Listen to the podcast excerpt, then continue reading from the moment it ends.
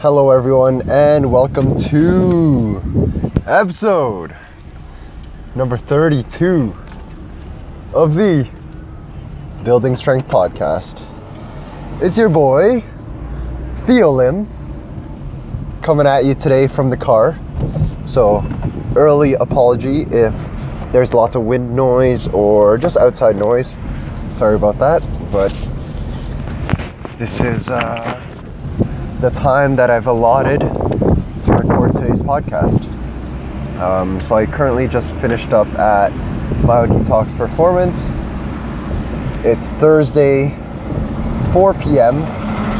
I'm headed to Carpio Strength and Conditioning now. I've got two small group sessions tonight. So I'm fired up about. Uh, I'm fired up. I'm fired up about today's podcast because I it was a really good question that I got from some uh, follower on Instagram. Shoutouts to the Malcolm. Malcolm. Um, so I'm fired up about answering today's question.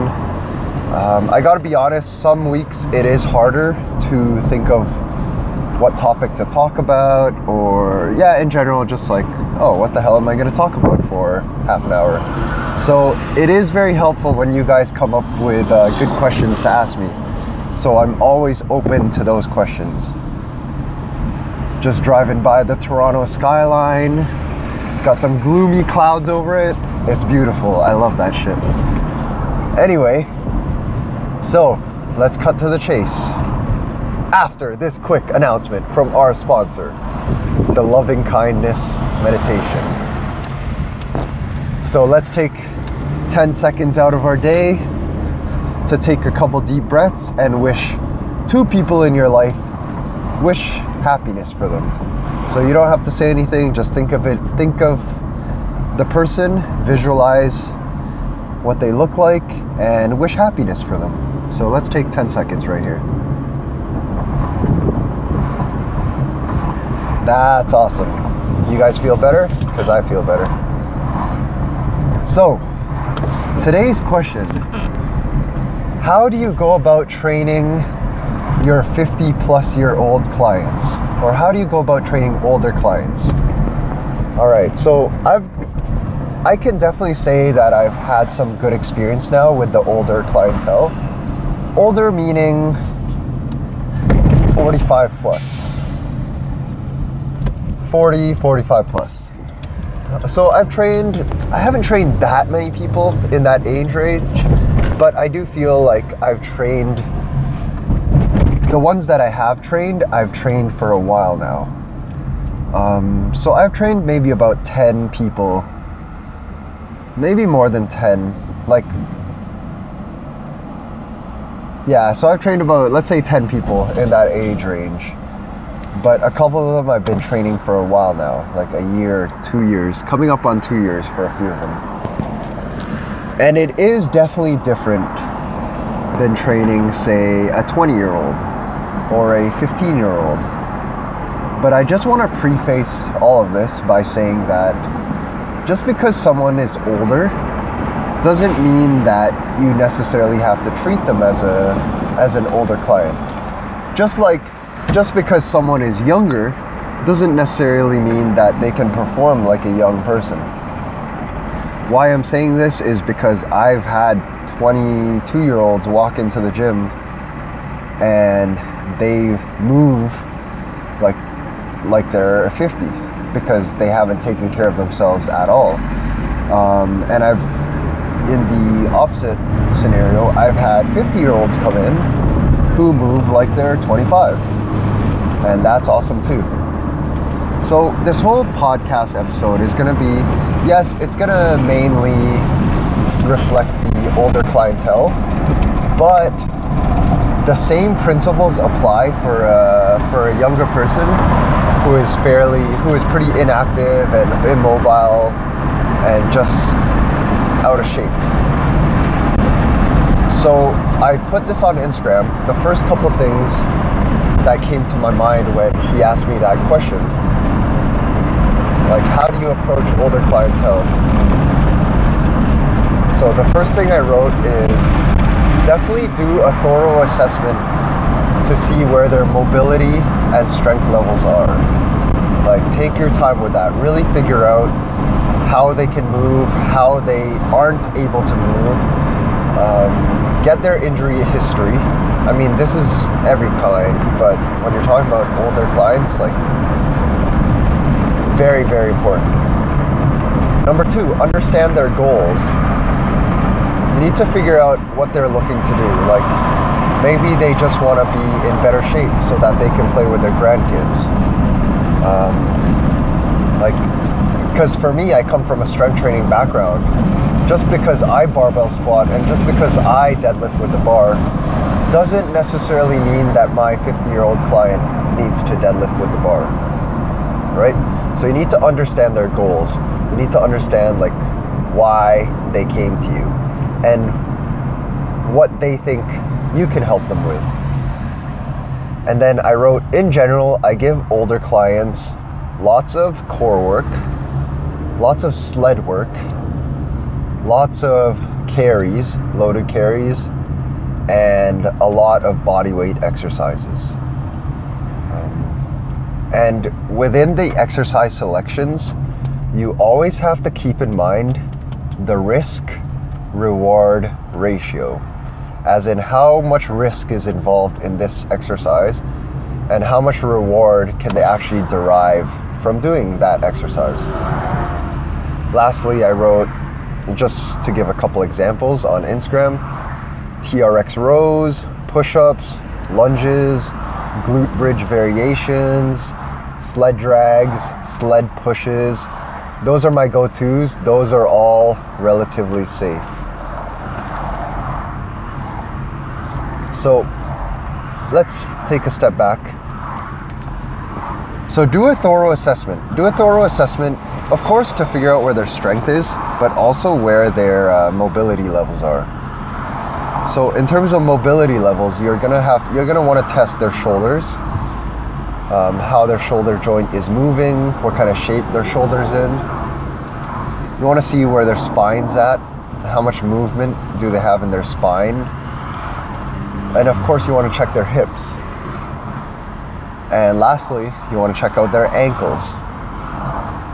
Like, those are the four main touch points. You kind of just want to figure out how that person is able to move. How much can that person do? Like, how much can that person reach over their head? Or how much can that person, like, do a, like, what does a forward bend look like for them? those are just a couple examples.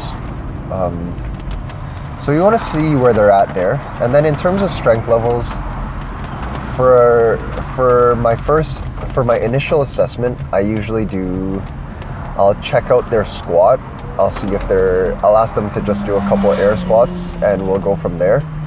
Whether that means they can do squats, whether that means we have to squat to a box, or maybe we're not even squatting at all. Like I've had people who I saw them do a couple air squats.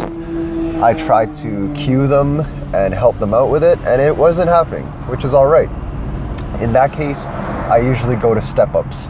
Um, step ups are a great tool that I found to be very helpful for all my clients across the board, but especially older or weaker or even like Im- very immobile people. So I'll do a squat test, and from there I'll kind of see where we can go. So I do number one squat test. Number two, I'll do a uh, TRX row, body row, just to see how strong they are there. And then third one, I'll do a push-up test.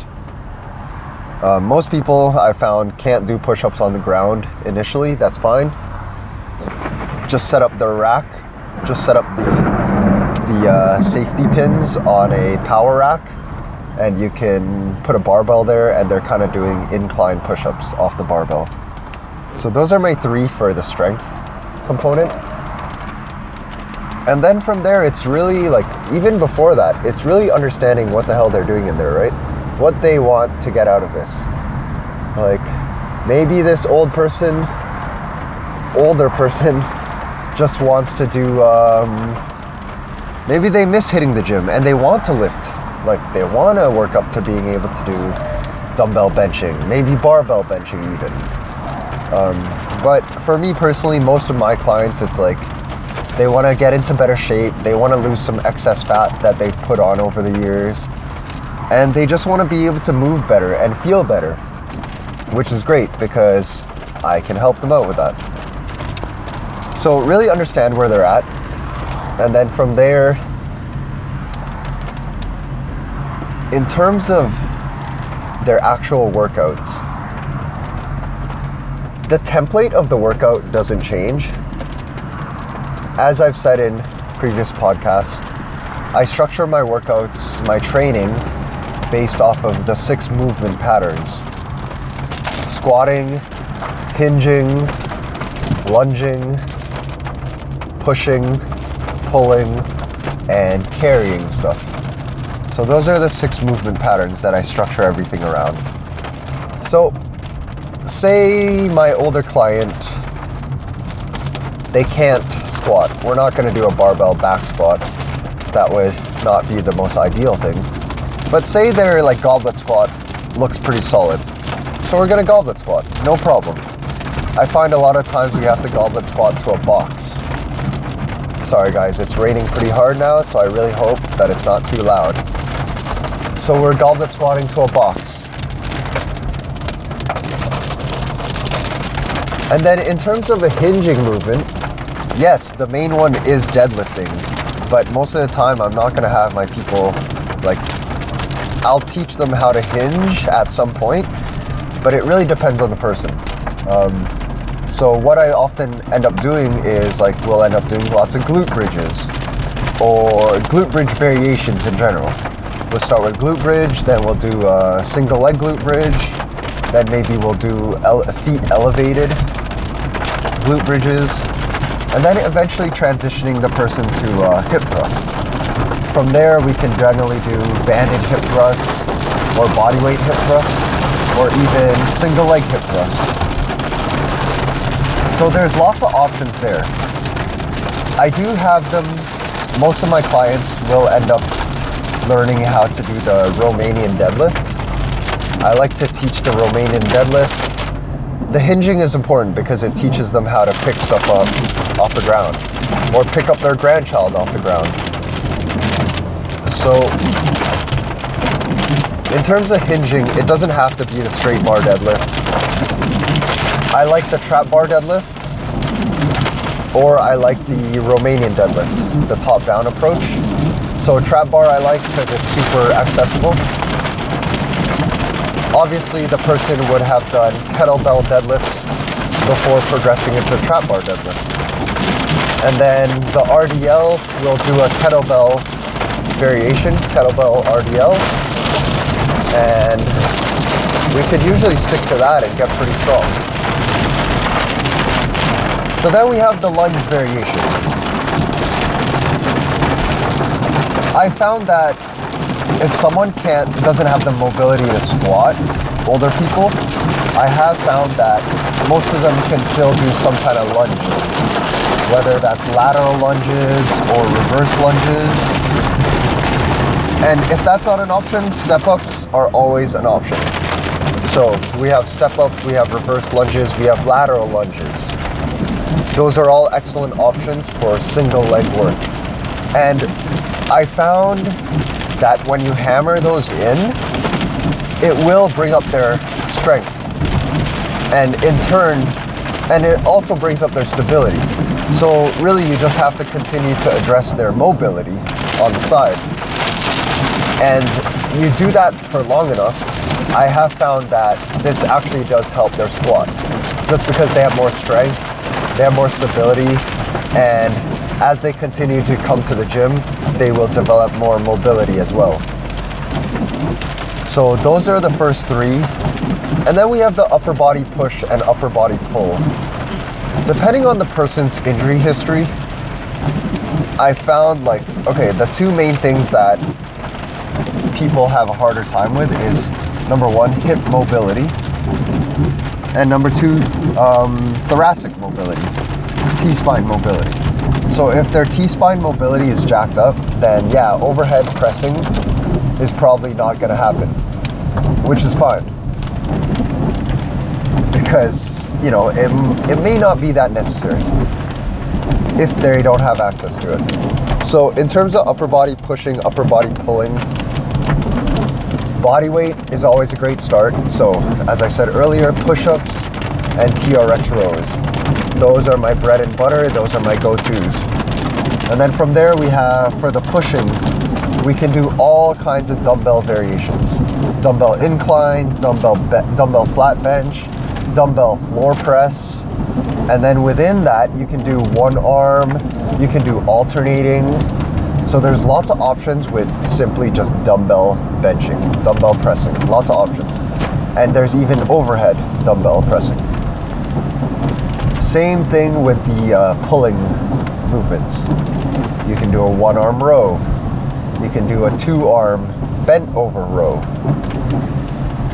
Um, you can do like plank rows, renegade rows, body rows, and then depending on where they're at with their mobility, chin ups are also an option. So I found over time, like you do realize that there are a lot of options for the older people, um, or for the more immobile clients. Number six, last one, we have the farmer's carries, the loaded carries. These are a staple in my programming. They're efficient, they're excellent bang for the buck. And if you want to talk about functional training, I hate that term, but if you want to talk about functional training, it doesn't get much more functional than picking up some heavy weights and walking with it. It really doesn't. Because in real life, if you do groceries, that's exactly what you're doing or I'm sure at, you've seen or you've done it yourself. You might have to pick your kid up and carry him and carry him or her in one arm while you're walking, right? So loaded carries, as functional as it gets.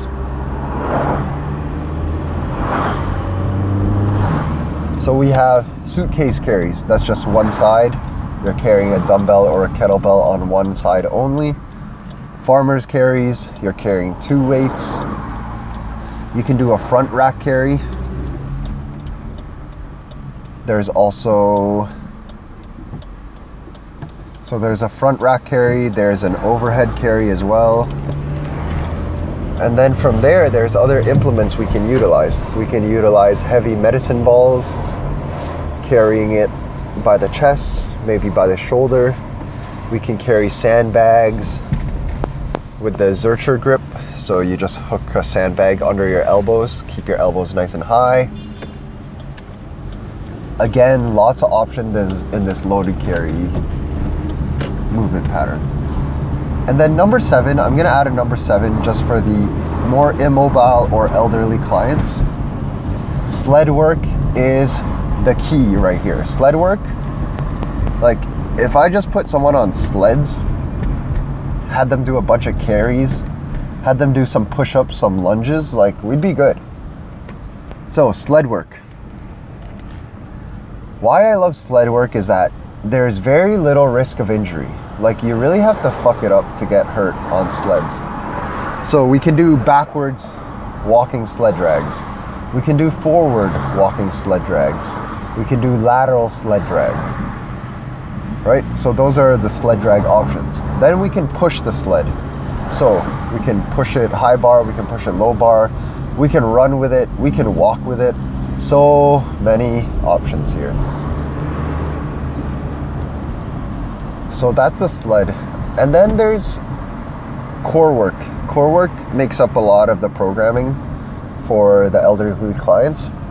Like what I often do is I'll just superset, say, lunges with side planks or um, TRX rows with Pallof presses. So I love core work, um, all the loaded carry stuff.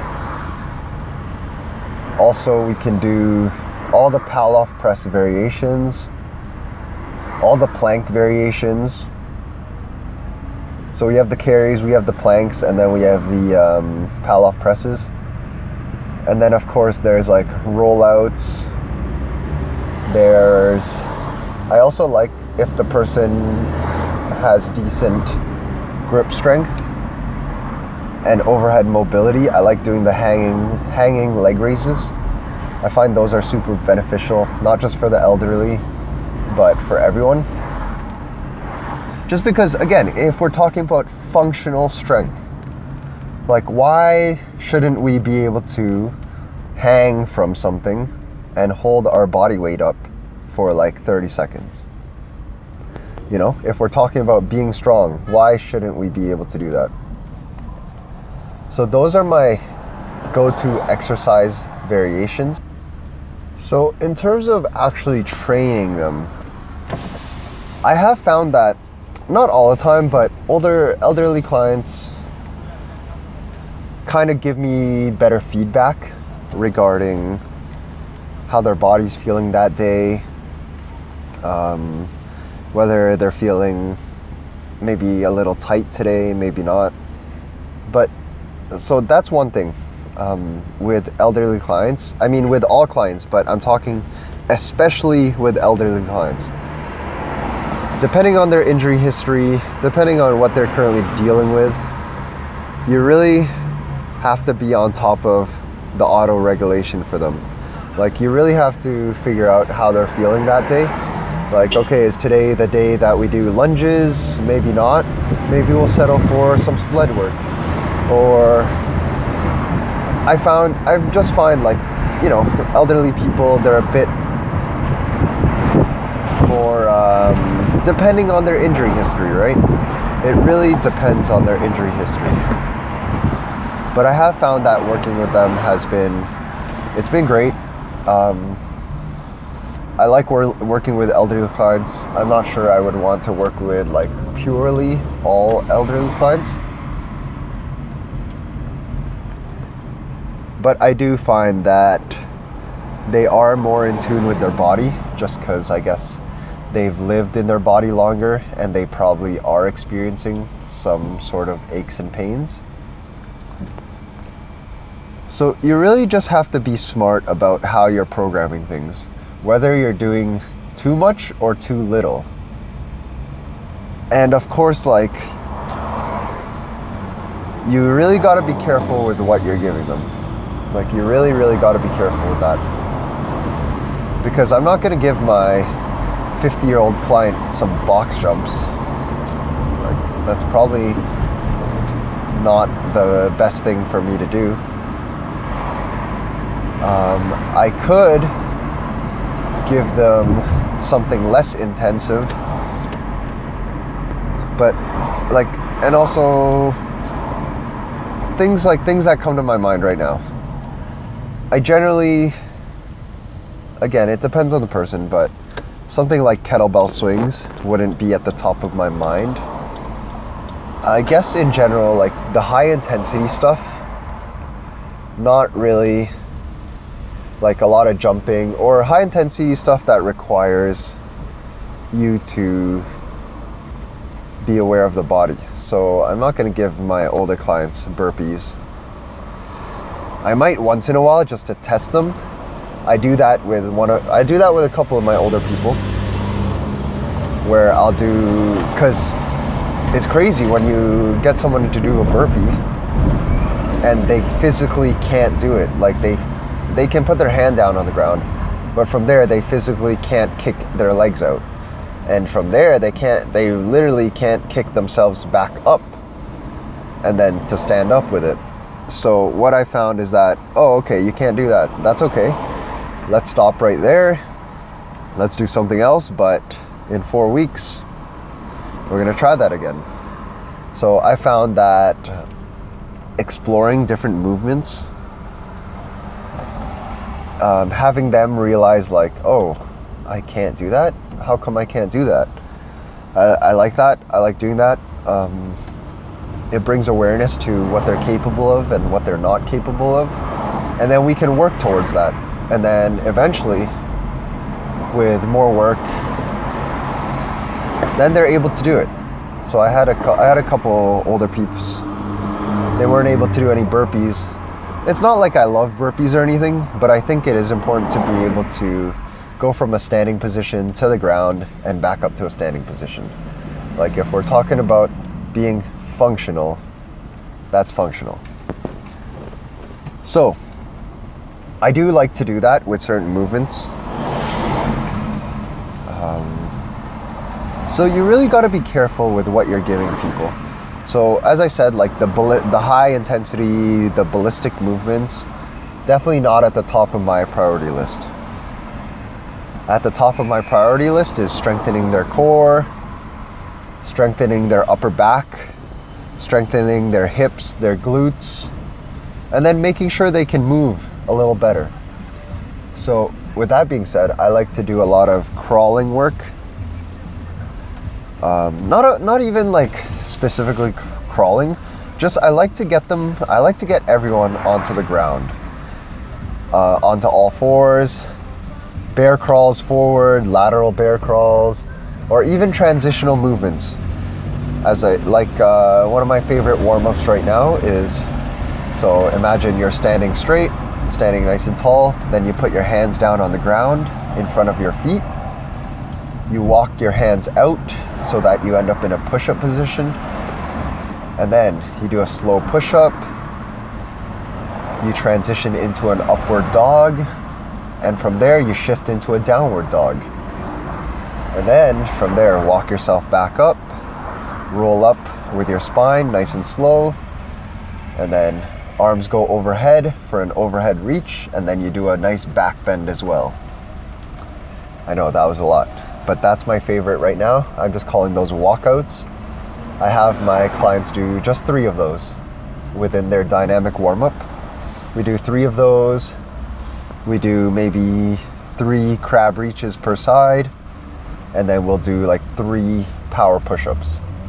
And then boom, we'll do two more uh, sorry, one more round. So two rounds total of that. So those walkouts I love a lot. Like again, as I said, I like transitioning people from the standing to the floor, getting their spine moving in different ways. And again, that's one of those things where it's an exercise, but it's also the assessment. Because you would be surprised when someone walks out to the ground. A lot of people struggle with that or um, like they're not able to hold their body weight. Their shoulders aren't strong enough, their upper back is not strong enough, maybe their wrist isn't strong enough. So that's one of my tools as well.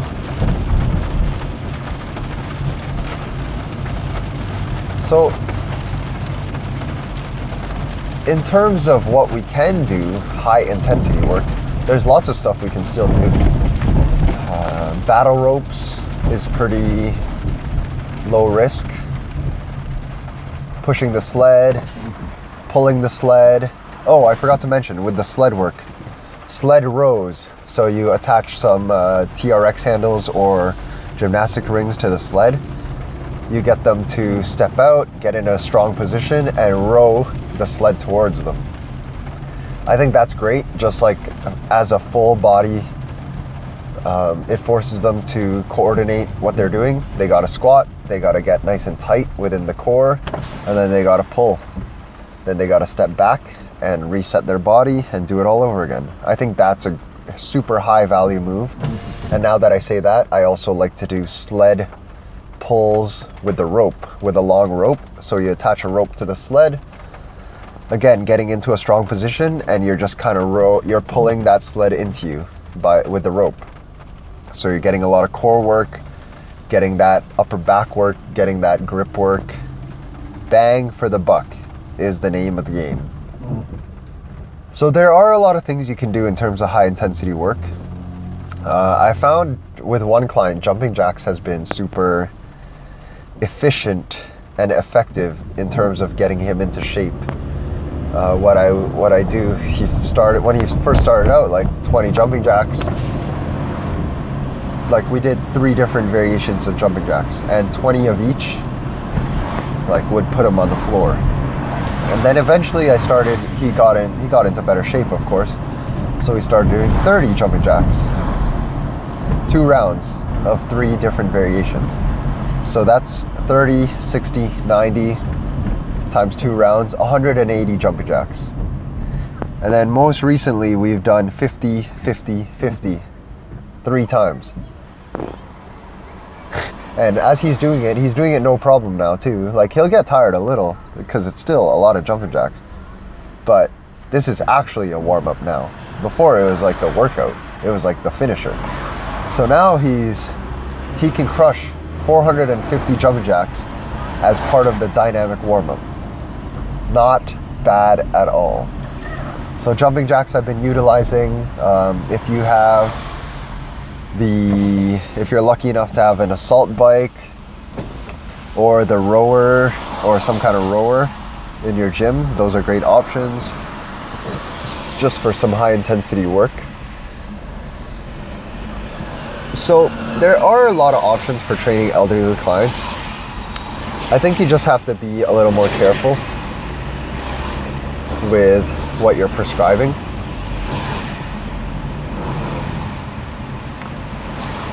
It's really like in my head I'm just thinking, okay, how what can I give this person so that they can get better, whether they can move better or whether they can get stronger or whether they can stabilize a little better what can I give this person without hurting them, without fucking them up? So, like, I want to strengthen this person's hips and glutes because they clearly need it. Am I going to give this person glute bridges? Am I going to give this person hip thrusts? Is this person ready for single leg hip thrusts? Or maybe this person's ready for some kettlebell deadlifts. Or maybe they're ready for trap bar deadlifts. So you really just have to be aware of all of the variations. That's why trying all the different kinds of variations and actually training is so important. Like as a coach, you actually have to train. You could have all the book knowledge in the world. You can know what exercise does what. But if you've personally never tried it, if you've personally never felt what that feels like, how could you how could you help someone do that, right? So I found that having a strong arsenal of variations is not only helpful for my clients but also helpful for me because if I get injured in certain in a certain area I don't want to just stop working that like my knee's currently hurting so I haven't been squatting but that doesn't mean I should stop doing legs altogether. I still need to be lunging. I still need to be um, deadlifting in some way, shape, or form. Right? So, the name of the game is knowing the variations, knowing as many variations as possible so that you can prescribe the right exercise at the right time and all of the variations are just progressions or regressions of one another. So generally, I'm gonna start somewhere with glute bridges. I'm not gonna give them like banded hip thrust right away. We'll start with glute bridges, and then we'll do a single leg glute bridge is usually the next natural progression. Then from there, maybe I'll give them hip thrusts, and then single leg hip thrusts, and then once I kind of see that like they're getting a pretty good handle of how to control their hips, how to squeeze their glutes, where everything needs to be, then we'll add some external load. So always make sure their body weight technique is good, their body weight technique is great, and then go from there. You can always add more load as you go. So always err on the side of caution. Like I'm very cautious with not only my elderly clients, but my clients in general. Like the last thing, the worst thing you can do as a coach is prescribe something and that person does it and then they get hurt. That's the worst thing that can happen. Why? Because a couple reasons. Number one, they're gonna get hurt. Getting hurt sucks. It doesn't feel good. So they're going to get hurt, number one. Number two, they're not going to be able to come to the gym. So you're not going to get paid. So there's like, that's why I always err on the side of caution. Number one, I know what it feels like to get hurt, and I don't want to put someone into that position. And number two, I want my clients to show up because that will help them make progress and that will also that's my livelihood. Right? So my biggest tip for training elderly clients is just to really be smart about it. Uh, take your ego out of it. Like although i'd love to see someone some 60 year old deadlifting with a barbell it's not the greatest thing like it's not the smartest thing to do so always just be smart about what you're doing, what you're prescribing. Um, make sure make sure you're on the same page in terms of goals.